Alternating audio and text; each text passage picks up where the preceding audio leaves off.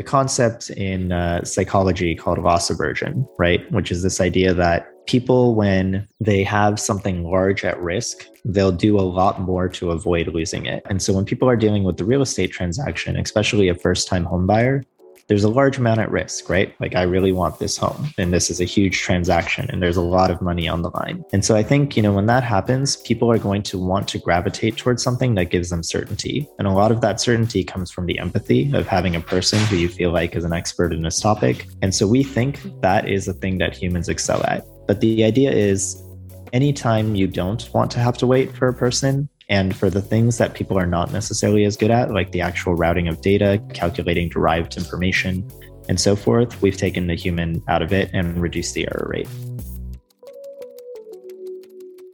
Welcome back, Housing News listeners. This is Alcynna Lloyd, and I'm the producer of this weekly podcast. You just heard a word from Ashwin Dayal, the president of Loan Monkey, in today's episode, he discusses how the company is planning to compete and win against lenders like Rocket and Better.com with a model that takes operational cues from both. Well, thank you for listening, and here's episode 5 of season 7 of the Housing News Podcast. Welcome, everyone. I'm Sarah Wheeler, editor in chief of Housing Wire, with the latest episode of our Housing News Podcast. I'm excited to introduce our guest today, Ashwin Dayal, the president of Loan Monkey, which is a digital mortgage startup. He's also the co founder of Ridgebox Creations, which is a product accelerator. And I'm excited about this conversation because we have so much fintech and mortgage and real estate overlap. And it's exciting to talk to someone who's kind of at the beginning of that journey and tell us where they are. So, Ashwin, welcome to Housing News. Thanks for having me, Sarah. You know, the first question we always ask our guests is to tell us how they got in the industry. And you've had a really interesting um, uh, career uh, the first one of the first things you did was on a, a sailboat i think a historic sailboat. So uh, we, we need to know that story. Yeah so uh, that's that's a funny one. So uh, you know i started my journey out of college actually working in the ad tech world. So i was working for a social media startup out in new york mostly because i just wanted to be in new york uh, it's a good city. But uh, but you know after working in that for about two and a half years i uh, had kind of run out of my interest on on that topic, and uh, I had gone sailing one time in high school and thought it was pretty cool. So I was like, I want to learn more about this, and uh, I didn't get paid super well in ad tech, so I decided, all right, how do I learn to sail for free? And basically uh, research sailing apprenticeships and managed to find one with a really cool organization called Clearwater out in New York, which, uh, fun fact, was one of the original organizations that started the environmental movement in the US. But uh, anyways, they uh, they were willing to take me on as a sailing apprentice, and uh, as a result, I ended up doing tall ship sailing, which, uh, for those who don't know, is like Sarah said, a historic uh, old wooden ship. In this case, it was a classic Hudson River sloop, the kind that used to do the Hudson River trade during the 1800s and uh, ended up as a sailing apprentice on that and uh, learning how to sail while teaching uh, kids in the Hudson River Valley about uh, water conservation. And that, that uh, is still probably my favorite job. I like what I do now, but but there is definitely something something pretty special about about that one. That's great. Well, okay. So, how did we get from sailing into uh, fintech slash yeah. mortgage? Tell us that.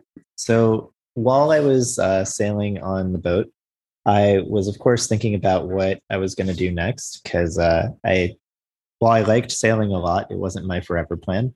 So, uh, so while I was thinking about it, one of the things I had seen in the ad tech world was that a lot of people, now this is back in like 2013, 2014, a lot of people at that time in the ad tech world were basically trying to grab up whatever technology they could. They were hearing, hey, technology is really, really important. We need to do something about it. But there weren't actually a lot of people in advertising who had a great understanding of technology. On the other side, you had all these technology folks who were coming in and they were like, hey, this ad space doesn't have any tech. We can do a bunch of stuff here. But they didn't really know much about advertising. And so what I found was that a lot of these larger brands would buy technologies, sometimes for obscene amounts of money, that had no actual business ROI.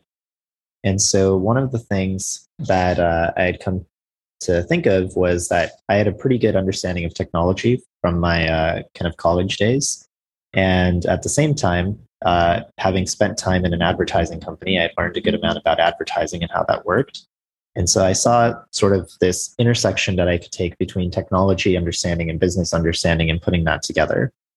And so originally, Ridgebox was started as a creative design company that would help people with their marketing as well as building out their websites and so forth, with uh, the starting point being a holistic understanding of their business. Uh, but because we were right out of college, basically, uh, my two co-founders had just graduated, and then I had two years of work experience, so we weren't super experienced yet. Uh, we we got a few cool projects here and there. We got the UN, we got uh, Hitachi, but for the most part, we ended up working with startups, uh, which is how we ended up merging into becoming a product accelerator.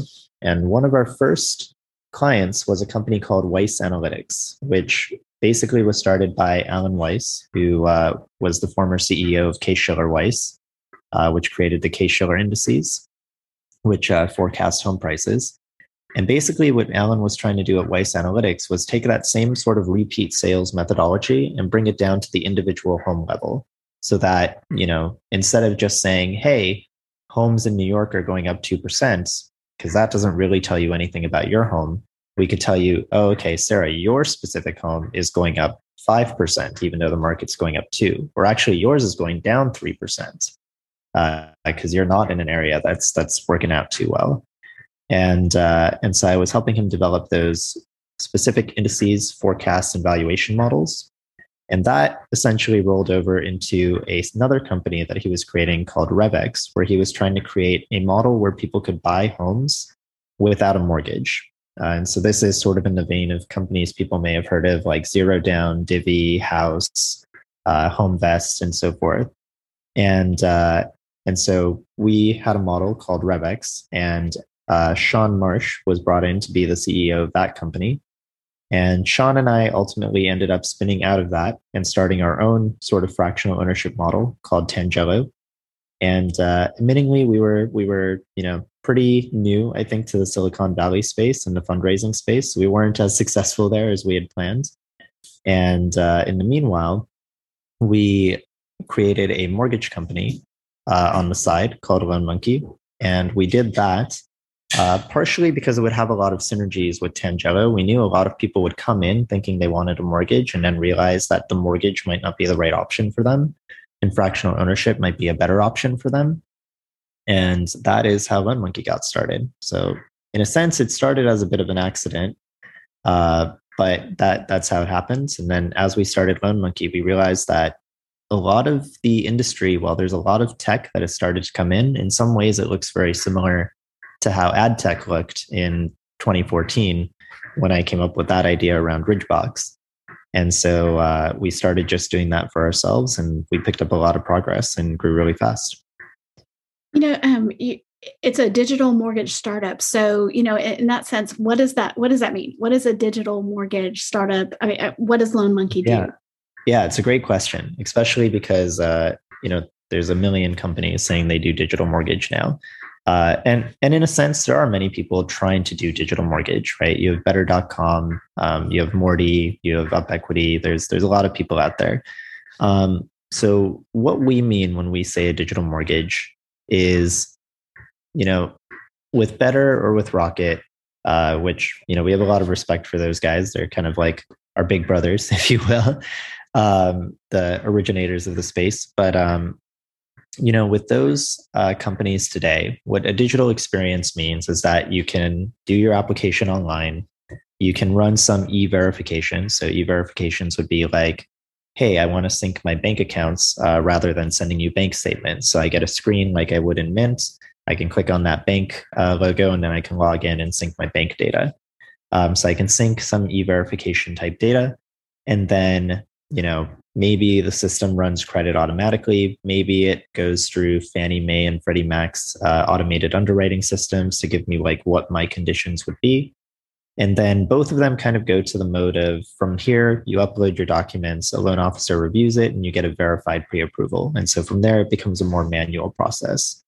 And of course, you know, Rocket and Better have done a lot on their backends to uh, build a lot of operational efficiencies. But that digital experience for the consumer kind of ends. And uh, what we mean when we say a digital mortgage is really two things.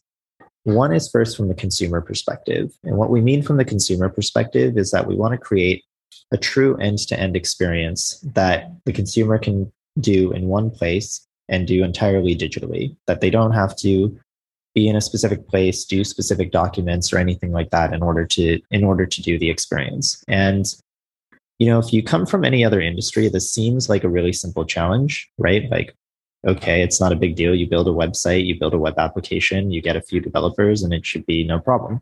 But uh, it becomes a really big challenge in part because there's so many parties involved in the transaction. So, you know, it's not just that we, the mortgage provider, controls everything. We also have to deal with title companies. We have to deal with an appraiser. We have to deal with HOI verifications and then we have to deal with all these you know documents that people upload to us that uh, you know some of them are obvious. W2s are in a really structured format but some of them are not structured at all. Uh, like homeowners association statements can come in a million different formats. And so uh, and so in tackling this problem you know one of the big things you really have to figure out is how do i orchestrate all of this information that's coming from different places ideally do it in a way that's still automated and digital and then bring it into a place that's understandable for the consumer. So that's one side of the problem that we're trying to tackle. The other side of the problem that we're trying to tackle is if you think about kind of anything else you do as a consumer you expect to be able to drive things yourself in real time. You don't really expect that you have to wait for something else to happen on the other side at least for not for any long duration of time um, and so we call this the asynchronous experience, if you will. And so, uh, and so in in that idea, the asynchronous experience, where we want you to be able to do a thing, but not have to wait on us, and then things happen. We've tried to develop a process where our mortgages can be done without a person in the loop. Now, that's a journey. We're we're not there today, uh, but we're getting pretty close. Um, and so, what I mean by that is, we are now at the point where a certain percentage of our loans can pretty much hit that mark. Um, and so that's that's one of the big things we've been working on. And as a big part of that, we just launched uh, within the last week, uh, still in beta, but in the last week, a uh, AI underwriting uh, tool that basically will read those customer documents as soon as they upload them, analyze income, assets, and so forth right then and there, and punch back the actual finding, not just like an AUS finding right there, so that someone can have a real approval, which we think will be pretty big in purchase. And just kind of as a fun proof point, again, small percentage so far, but as a fun proof point, uh, we actually had our first loan that on that first hit managed to get straight to clear to close just from the customer submitting those documents, courtesy having an appraisal waiver as well and uh, and so we have a loan that basically is going to have a 10 day close on a refi which is pretty much perfect yeah that's so interesting so um you know th- this question was was going to come up later anyway but um yeah. one of the things that we keep hearing is that yes you know technology is great but you know people who are buying a house they often want a human. So you taking the human out of the equation and making it a purely digital play um, how does that go with you know i mean you don't know that homeowner coming in if where do they want the hand holding? What do you yeah, great, by not doing that? Great question. So i think you know one misconception and uh, you know when you make the digital pitch it, it can get lost. So so i definitely understand that is we're definitely not trying to say that no humans should ever be involved. Um, we really, I think, think about it more as humans should be involved in what humans are really good at. And data entry, data assessment, um, bringing together data from different places, that's, that's not really where, where humans are special per se. Um, you know, I think one of the reasons first time homebuyers are really concerned with having a person involved and why real estate agents aren't going to disappear anytime soon, albeit, you know, certain parts of what a real estate agent might be taken away, is um, there's a, a concept in uh, psychology called loss aversion, right? Which is this idea that people, when they have something large at risk, they'll do a lot more to avoid losing it. And uh, and so when people are dealing with the real estate transaction, especially a first time home buyer, there's a large amount at risk, right? Like I really want this home, and this is a huge transaction, and there's a lot of money on the line. And so I think, you know, when that happens, people are going to want to gravitate towards something that gives them certainty. And a lot of that certainty comes from the empathy of having a person who you feel like is an expert in this topic sitting with you, understanding your situation and guiding you through the steps. And uh, and so we think that is a thing that humans excel at having empathy, communicating, making someone feel seen, uh, helping them feel guided through a process. These these are things that humans excel at, and we definitely have you know home loan consultants we call them, uh, mortgage coordinators, and so forth who who will help our customers through the process and are available. But the idea is anytime you don't want to have to wait for a person and for the things that people are not necessarily as good at like the actual routing of data calculating derived information and so forth, we've taken the human out of it and reduced the error rate. So let me so let me get more specific. So is yeah. do you employ loan originators? Do you do. and are they loan originators like you would find at another mortgage? Like are they compensated the way that uh, loan originators are usually compensated? Like what does that look like? Yeah, great question. So I'd say um, you know compared to like the retail mortgage model, it's very different, right? We don't have loan originators who are going in the field trying to find real estate agents and builders to build relationships with. We don't have people making large percentage points on each deal. Um, we don't have that kind of thing. Um, what we do have is, you know, we have probably what you would expect to find in other call center oriented companies. We do all the digital marketing. We bring customers with the relationship to Loan Monkey.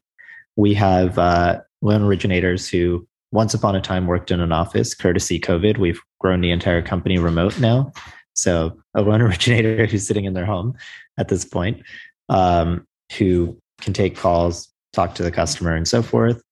And uh, that loan originator right now is compensated with a commission on the loan, but those commissions are vastly lower than what you would see in the retail model. Um, you know, it's going to be a few hundred bucks a loan. Interesting. So, um, sort of like a better setup would you compare yourself in the way that you have loan originators to, to what Better does? I would say we're very similar. Um, our productivity numbers are, are a bit higher. Um, I think Better is kind of running at the 19 uh, loans per originator average right now, and we're running in the mid 20s, sometimes 30s. Um, and we expect that that'll go up even further as we kind of improve our processes and technology. I think uh, the other part probably to note is that uh, with Better, they use um, a kind of assistant model as well. And the assistant type stuff that typically is done in most mortgage companies, which will be things like cleaning up the loan application, sourcing other parts of data to make sure that like the property type is right and so forth. We've we've invested a lot in automating uh, what the assistant would do um, which means we don't have to sort of rely on a model where you know there's one assistant per two LOs type of uh, situation. Like they have it better. And here's a brief word from our sponsor. Radian Ready positions you to do business better. By easing the transition from title production to title curative, Radian Ready clears the way for quicker closings with less legwork. You can also expect accurate searches, seamless workflows, end to end service, and easy to understand title reports for your borrowers. If you're ready for a better take on title, you're ready for Radian Ready. Visit radian.com ready title for more details. That's radian.com slash ready title for details. Um, well, thanks for outlining some of that. That that was those were some of my questions about that, and I think that it helps people when they're trying to say, okay, well, where does this fit? What does that look like? To to talk about something that people are already very familiar with you know what yeah. one of the things i said in the intro is we see a tremendous amount of crossover these days between fintech real estate mortgage with integrations and also acquisitions and you know for the for the whole time i've been at housing wire you know a founder story. Yours was actually a little bit different because usually the the technology founder story is like i went to buy a house. I realized it was a arcane process. I want to make the process better. There's nothing wrong with that. I mean that that's great. Like that's how people find um, problems and then solve them. But at the same time, I think what we saw uh, is a lot of people coming in who had no idea of the the real challenges president in a mortgage to, to your point it looks like well why isn't this easy right? And then you, you know cl- clearly it's not easy. And and part of that is the regulatory part. Part of that is the you know single biggest investment of someone's life. So so from your perspective why why is a fintech company turned mortgage originator why are you a better model to do that than a, a, a typical traditional bank or or lender even if they're non-depository figuring out their own way into it? Yeah great question. I think you know we have a pretty unique team story if you will so i kind of talked to my story a bit but uh you know, our founding team here is made up of uh, three co-founders, Sean, myself, and Chris. And our CEO, Sean Marsh, is a guy who's been in mortgage for a very long time. You know, Sean, I think, started his first mortgage company right out of college, basically, and uh, started I think back in the days when uh, newspaper advertising was the uh, was the key way to go. I, have been in those days. I, I appreciate that. yeah, he uh, he built a company called Access Mortgage, um, which was specifically named because the rates in newspapers would be alphabetical, and so Access with ACC would go right up to the top. And uh, he started there, sort of with rate based marketing, always trying to give the lowest rate to the customer, not trying to overbake the economics of it, but doing it in a in a world where you know there wasn't as much technology yet available to really really sort of build the experience we're trying to build today. But I think you know, so one part of our story is that Sean has been trying to do this kind of thing for a very long time and has a lot of experience in the industry. Um, he's basically been it for about 30, probably 30 years now uh, and has built a few different companies in the industry. So, one is that our team brings pretty significant mortgage expertise, I think, to the table that a lot of uh, other teams that have kind of approached this haven't brought so far. Uh, then my background comes more from the technology side. And uh, and coming from the technology side, I bring a lot of that background. But one of the things that you know Sean really made sure of when we started this company together was that uh, I got really embedded in all of the different parts of actually doing a loan. So uh, I've processed a good number of loans myself, uh, closed a few, funded some, uh, pretty much every part of it except underwriting and uh, LOing. And uh, but other than that, I've basically gone through most most of the process myself personally of doing each of each of the jobs that needs to be done to really like get an understanding of of what the different components are. And then our third co founder, Chris, in addition to having been in mortgage for quite a while and bringing that background, he also uh, comes from real estate investing and building real estate. And uh, so he had a lot of experience, not just in what does the mortgage side of stuff look like, but also what do a lot of the other parties look like. And then he also brings a pretty good experience in uh, the regulatory side. And so I think kind of combining those pieces we brought a bit of a different DNA, if you will, to to kind of tackling this problem than than most teams that are approaching it right now. Uh, thanks for that background. You know, and and anyone who starts a business has to go. You know, okay, here are our competitors, and here's how we're going to do this better. So.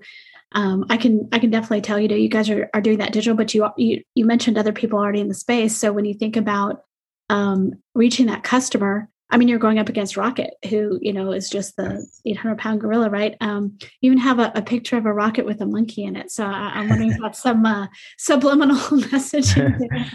That's funny. But like, well, when you when you guys thought about starting this and and knowing who's already there, um, you know, what gives you the confidence to say, yeah, no, we're we're going to do this because somehow we're going to get to more consumers than than you know somebody who's already really established in a digital uh, space.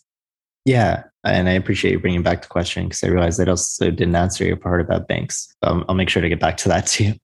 Um, so the the rocket, real quick, in the background is uh, is the first monkey to go to space was named Albert, and so uh, our technology internally is uh, is named Albert, and so we have uh, have the the monkey and the rocket going to space as uh, part of our our designs.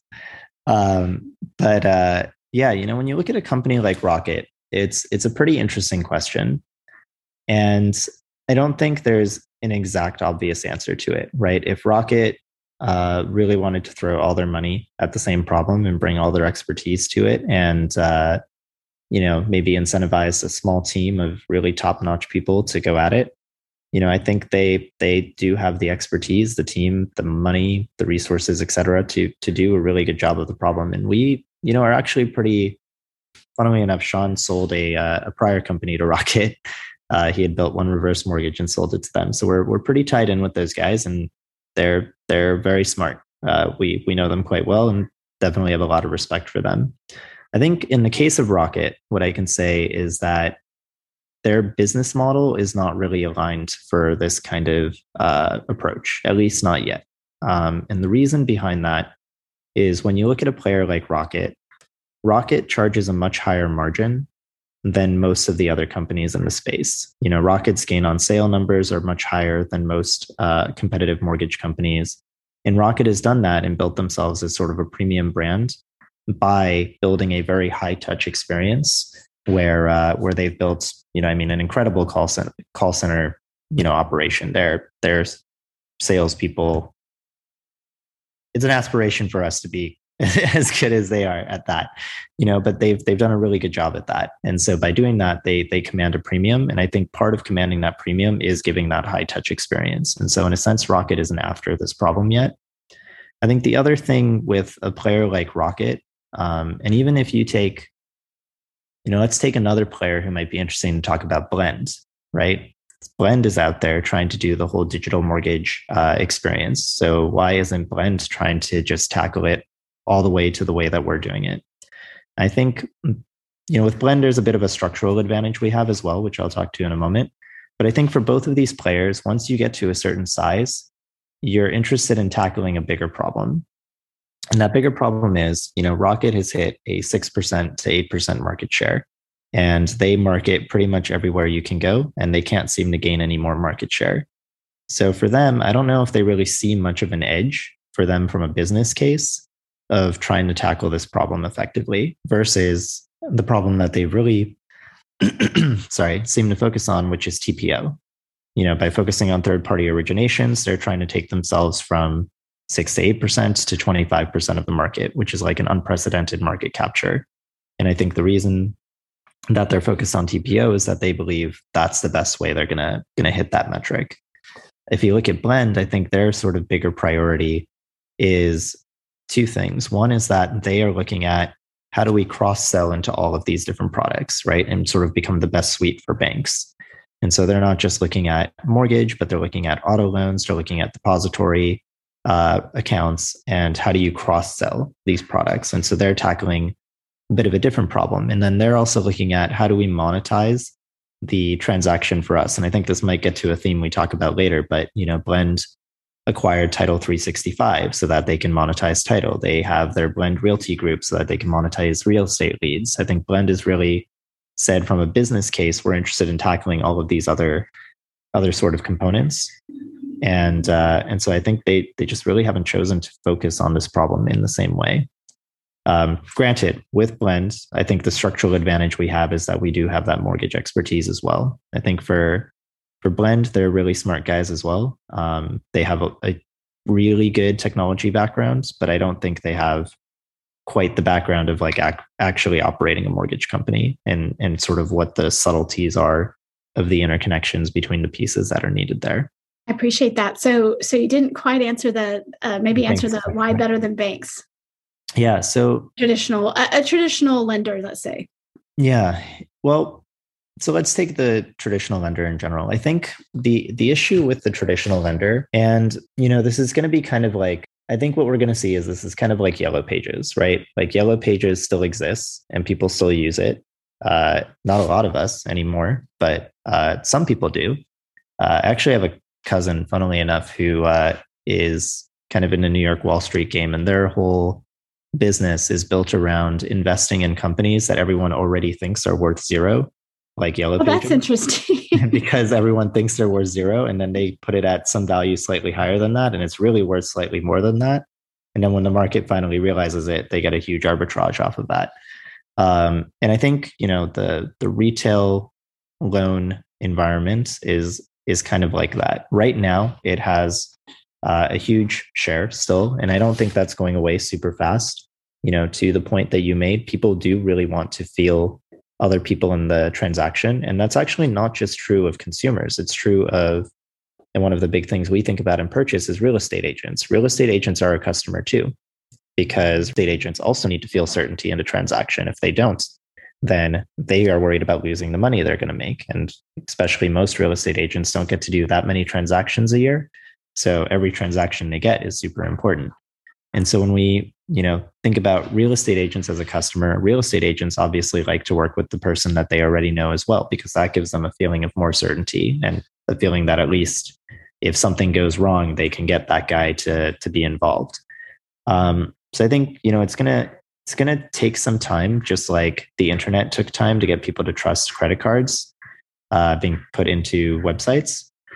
But ultimately, the advantages that we have to those those places are one, our cost model is just fundamentally way lower than theirs because we have a much more efficient process, a much centralized process, and we don't sort of have this hunting in the field situation where people are paid large amounts of points on on a deal. We just are a better deal for the customer. Two, mortgage is fundamentally a commodity. Um, it's not fun to say, especially if you're in the mortgage industry, to uh, kind of talk about it. But like once the mortgage is done, right, we can decommoditize the experience. But once the mortgage is actually done and you have a 30 year fixed mortgage on your home, there's really no difference besides the rate you're paying between having a Loan Monkey 30 year mortgage or having a Rocket 30 year mortgage or having a better 30 year mortgage. They're all the same Fannie Mae, Freddie Mac standard product.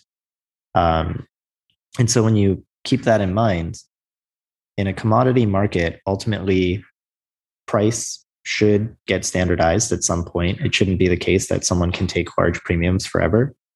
And most of that, I think, relies on information asymmetries, which is, you know, people don't know all of that information.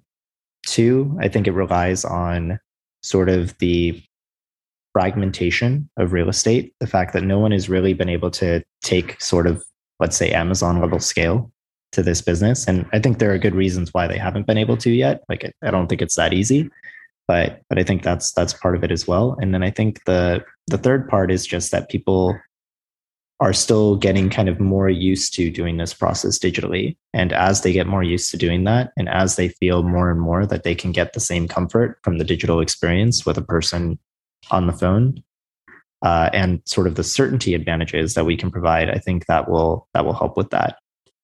Um, the one other thing I'd say in terms of certainty, and one of the things we focused on there, is you know if you work with a retail environment and you go to get your pre-approval, you'll either get a loan officer who reviews your documents, and that turn time could be a few days, or if he sends it to an underwriter, you know it'll be even longer. In our case, one of the things we're able to enable by having this digital experience is that you are looking at a home Friday nights, 10 p.m. You're like, hey, they're having an open house tomorrow and it's a competitive market. I got to go to that open house, but I haven't started any of my stuff. You can go on Loan Monkey, apply right then and there. And within 30 minutes, uh, you know, let's call it 15 to 20 minutes for the application, another 15, 10 to 15 minutes for the AI underwriting to run through it. You can have a full underwritten approval to walk into that open house and have an as good as cash offer um, that you walk in with. And I think that's just something that at some point is going to become more and more important, offering that certainty up front. Yeah, no, I agree with that. Interesting points. Um, let's talk about sort of what I think of as the holy grail for mortgage, which is the actually having a mobile mortgage, like something that you can do completely by your phone um, not just the application, not just okay, I've uploaded documents, but but where are we in that? Is that even the goal? Um, you know, we we do know that there are uh, a number of borrowers who it, it, really their phone is you know they may not have a laptop, they may not have a computer, but uh, their phone is the way that they are going to do most of their transactions. So, what does that look like? Not just the mobile application. Yeah, great question. Um, you know, I mean, I think from a technology standpoint, this problem is actually solved. Um, what I mean by that is, I don't think there's a single provider who's necessarily providing that whole whole situation yet. I know, you know, SimpleNexus is trying really hard to kind of be that guy, but um, but I think fundamentally the technology elements are there, and we can link those technology elements together, and we can, you know, we actually can provide that that experience where our customers do everything through their phone I think one of the major blockers to this being a total reality is the uh, regulatory environment. So, as an example, uh, we do a lot of loans here in California. In California, you have to sign those documents physically uh, with a notary.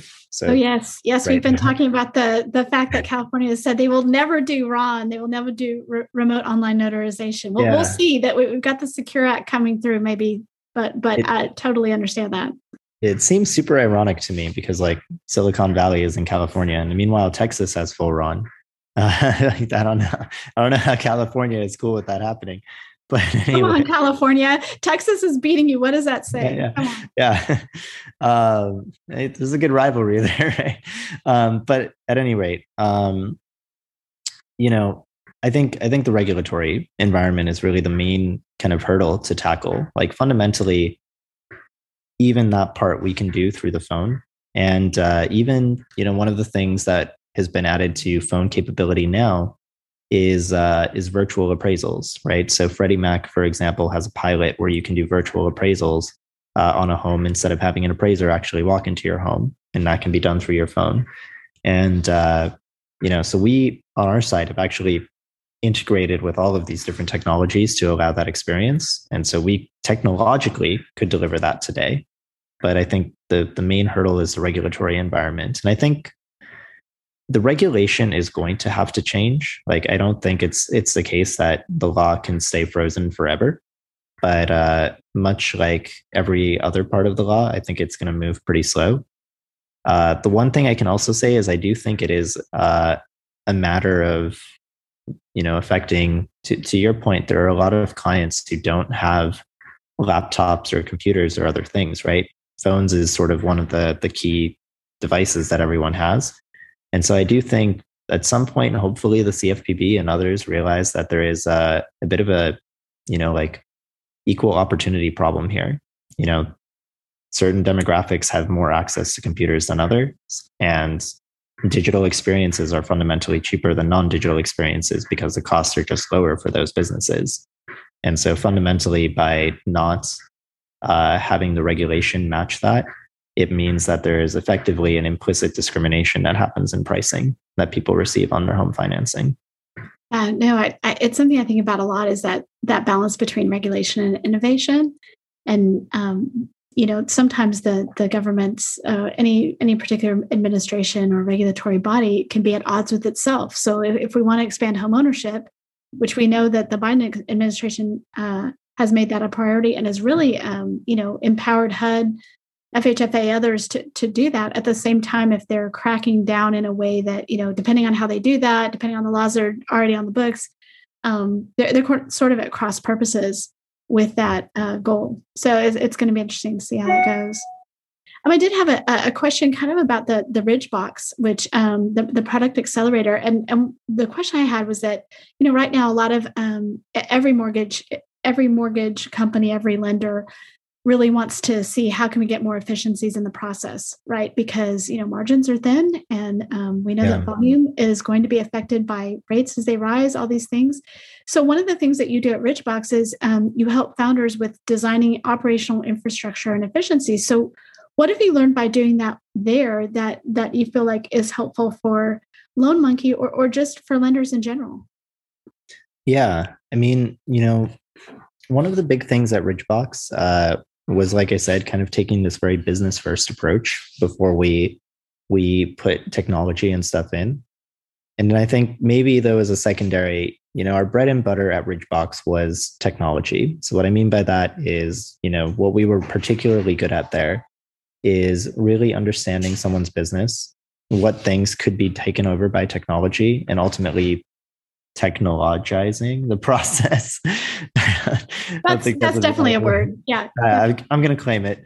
Um, and, you know, I think by way of the experience of doing that in several different industries, you know, we did that in everything from like event planning to weightlift coaching to dry bulk shipping to real estate and so forth. We got we got a, a pretty good breadth of experience in how to look at these types of problems. And I think you know, probably what I'm going to say in a sense is going to be basic, but honestly, sometimes the basics are are really the thing that work. You know, the big thing that we did when we looked at processes and how to sort of improve them is you know, one, what is the goal of this process? Two, what are the key steps that absolutely have to happen? Uh, and then three, which of those steps, like which way can those steps be done that's most repeatable?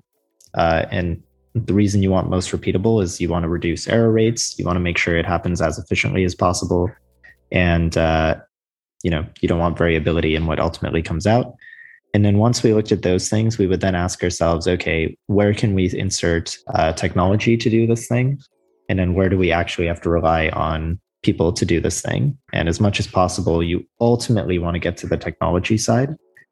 And then I'd say the only other caveat, and I think one of the big things that we took a lot from startup culture, which may not be as common in the mortgage industry, is uh, we're not afraid of doing work twice. You know, sometimes people will have this thing in companies where they're like, oh, well, if I do this thing this way today, then I'm just going to have to redo all the work again in two months.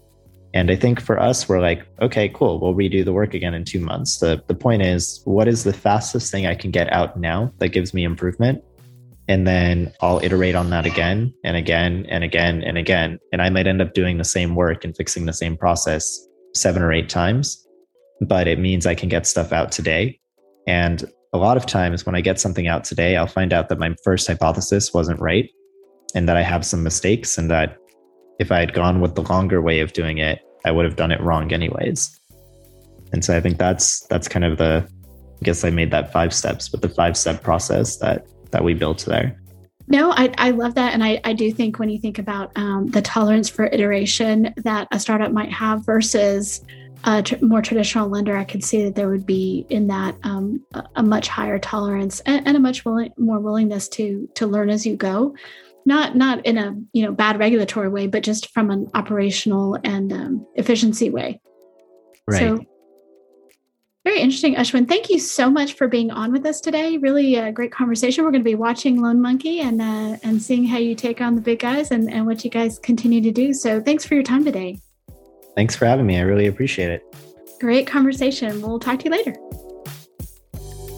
Partner with Rocket Pro TPO and get great tools to grow your business. Do more for your clients with the SOS Scenario Desk, a dedicated team ready to answer questions about loan products or guidelines before you submit a loan.